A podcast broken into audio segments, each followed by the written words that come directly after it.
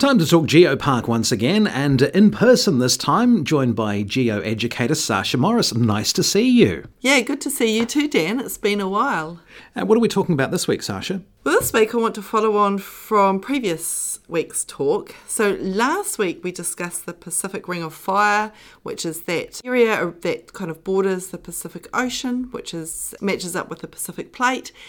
Um, and that's where we get a lot of earthquakes and a lot of volcanoes happening. So, following on from that, I want to talk about an event that happened on a section of the Pacific Ring of Fire in New Zealand called the Kaikoura orogeny. So, some of you guys would have heard of this, and for some people, this will be completely new. So, an orogeny is a mountain building episode. Now, this began a long time ago, as everything does in geology, back 45 million years ago, which is in the Eocene. Now, that's when the plate boundary developed between um, the Australian and the Pacific plate. So, Zealandia looked completely different than it does today, obviously, and it was underwater. Now, during the Oligocene, moving on to 25 million years ago, uh, Zealandia is submerged. That's when in the Waitaki district a lot of the limestone is being deposited. And you had a little uh, number of little islands, isolated islands, scattered around as well. But for uh, large parts of it were submerged.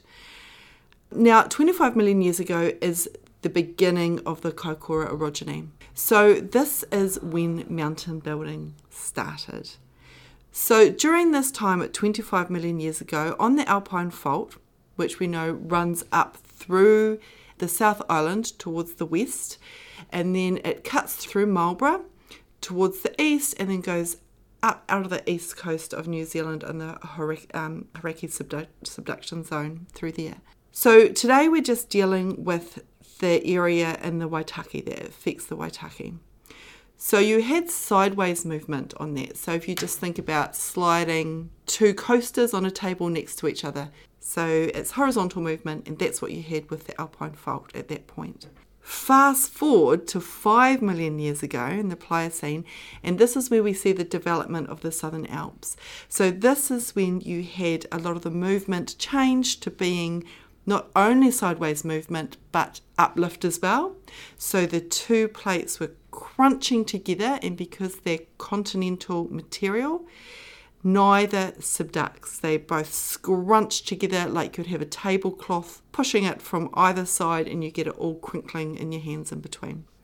So you get this crunching happening, and you get a thickening of the continental crust in the area, and the southern Alps raise. So they're pretty young, geologically speaking.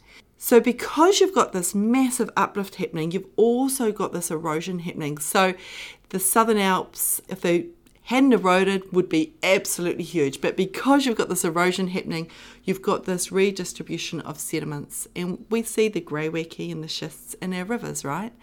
So, and you get a lot of redistribution of sediment during that period. Um, so, that's in a nutshell what the Kaikoura orogeny is. Just a fun fact I want to leave people with is that the South Island is now a lot narrower than it was five million years ago due to this uplift. It's about 100 kilometres. The top part of the South, South Island is about 100 kilometres narrower. And the sideways displacement that's been on the Alpine Fault over the past 25 million years has been estimated to be around about 480 kilometres of movement on that fault. Huge. So we're talking huge amounts of periods of time and huge amounts of movement.